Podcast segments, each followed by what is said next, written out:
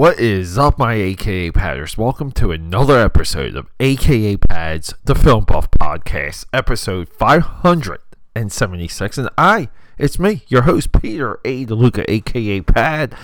That's right, I gotta say my name a few times just so it sinks in in case you guys, well, most likely you, you found me on your feeds as a suggestion, maybe through social media. So if you're new here, let me just walk you through it. Peter A. DeLuca here. Got, yeah, gotta do it again. Live in Philadelphia, PA. Live in Center City, Philadelphia, PA. I work at full time as an IT consultant, uh, interfacing with all things like the Philadelphia, PA, and Philly Gov. Don't blame me for those parking tickets, but in my spare time, I am a obsessive film fan, obsessive film buff, and it's my goal for this show or for this podcast, really, to do everything and discuss with you that I'm everything I've seen. I want to review, discuss, and rewatch and go on a film journey with every single movie I have seen. But today, uh, we're doing, uh, we're, we're swerving here because we're talking TV and we're talking Smallville. Now, previously in episode 576, we're, uh, we, we go through thematics, like we, we go through themes time and again. Uh, five 75. It was He's All That. It's a romantic comedy movie. I, I went on a run. We did all romance. Uh, might be the first time ever in, in nearly 600 episodes that I did a straight up romance run like that. But towards the end of that episode, when I was teasing Smallville, and this episode's significant, season 10, episode 18, we're only a few episodes from wrapping up the entire series of Smallville. But this is the first time Jamie Reyes, aka the Blue Beetle, has been featured in live action. It's a significant, a significant episode, knowing uh, that we have a Blue Beetle right now. Same character, same version of the character because there's been three significant versions of Blue Beetle. But we have a box office bomb, a box office disaster, a great money loss for Warner Brothers and DC Studios with the current Blue Beetle movie. And sometimes when we get engaged with the marketing, the advertising, and the hype of anything new, it's important to uh, comb through the context and where some of these films and ideas stem from.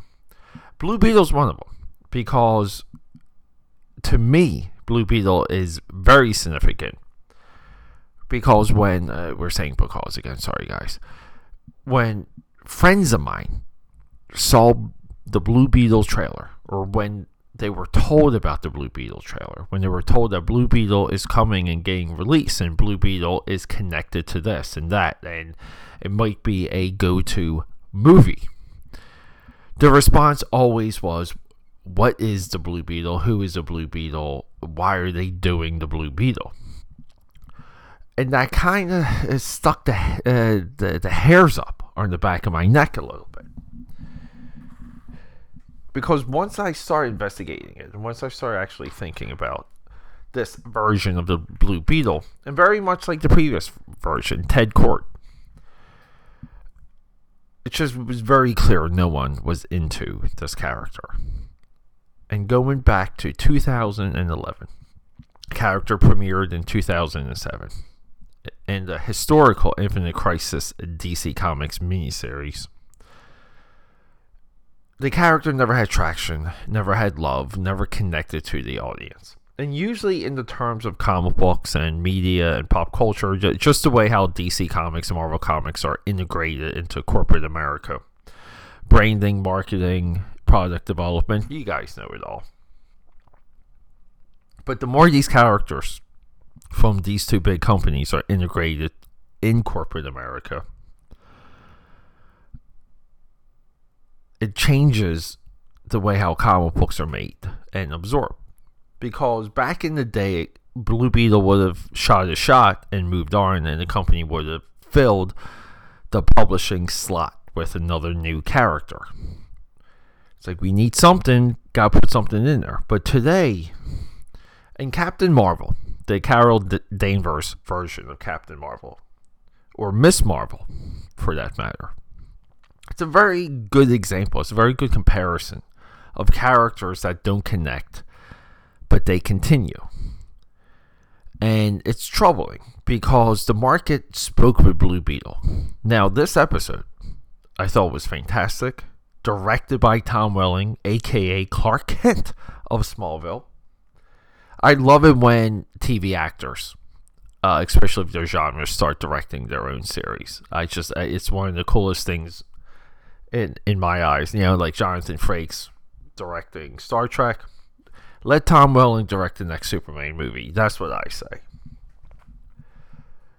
But this episode also features Booster Gold. This episode title is Booster. Season 10, episode 18. Booster is sent from the future to meet Clark Kent to hijack the attention Clark Kent gets, to supersede Clark Kent before he becomes a full blown Superman, steal the hype, and get everything Clark Kent and Superman had coming to them in the future. So he's just trying to hijack it. By the end of the episode, he turns. He he sees his wrong. Perfect character arc. Blue Beetle, who in the comic books is somewhat of a parallel sidekick. They're each other's sidekicks, but they're partners. Blue Beetle and Booster Gold. They look great on comic book covers because one's yellow, one's blue, complementary colors. So usually these characters are intertwined because we know it works. So, you know, like the market has spoke, but it's very inside comic book stuff.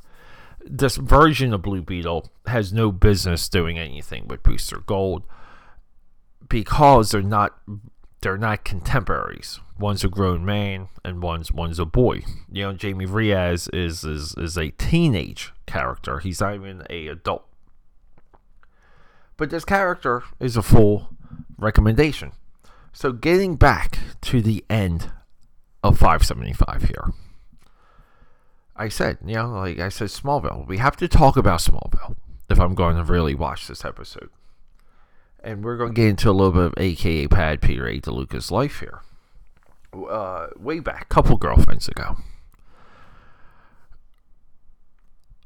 First girl, like I seriously lived with, uh, you know, it, it, it's like storybook stuff. You know, uh, we we met while I worked at the comic shop in the mall.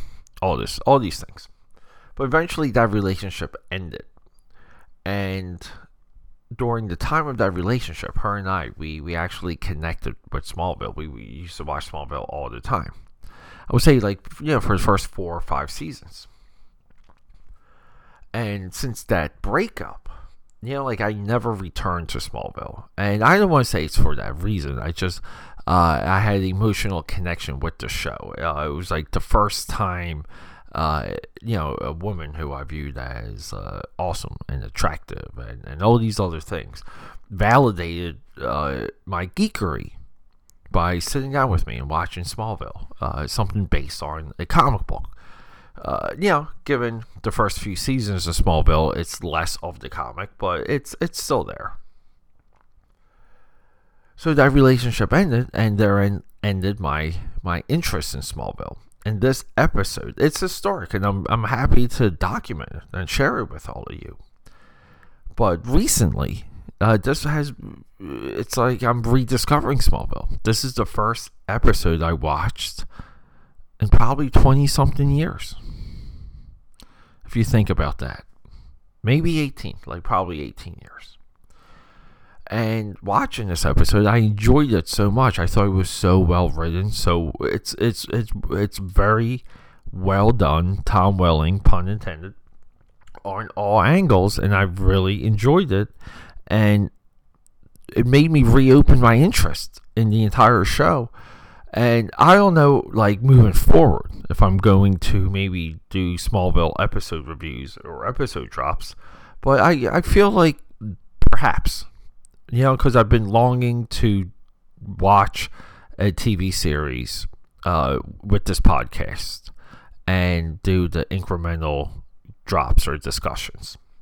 I don't know if it could be episode by episode. I, I think that's a little daunting, but maybe uh, uh, you know, like a, a, few episode block. But I don't know what value that would really have.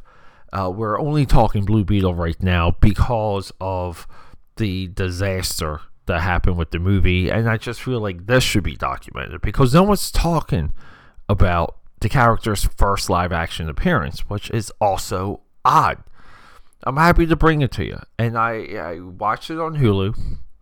I recommend season 10, episode 18. I don't even care if you watch much of the other episodes. The girl that plays Lois in this show is amazing. Tom Welling is great. The movie has special effects. We have a full Blue Beetle armor transformation. Uh, we have a Booster Gold design that I think is the best design for Booster Gold. I think it's it's, it's a perfect update or, or, variation of the of the shiny metallic one that we get in the comic. He looks more like a metallic NASCAR. I love it. So I don't know, people. Check this episode out. Don't dismiss the Blue Beetle movie though, because we do give everything a chance on this podcast. It just uh, wasn't in the cards for me to see it in theater. I know, guys, that sucks sometimes, but hey, rock and roll episode 577 we got Pete Davidson, and I just feel like I've been watching a lot of Pete Davidson movies recently. Uh, we just did his voice of Mirage in Transformers: Rise of the Beast, but we have from A24 Pete Davidson. Bodies, bodies, bodies. What a hook this movie has. Yes, it will be a spoiler discussion. Whatever. We do spoilers here because it's it's it's my show. Eat it. Rock and roll, aka Padders. I love you guys and thank you for everything.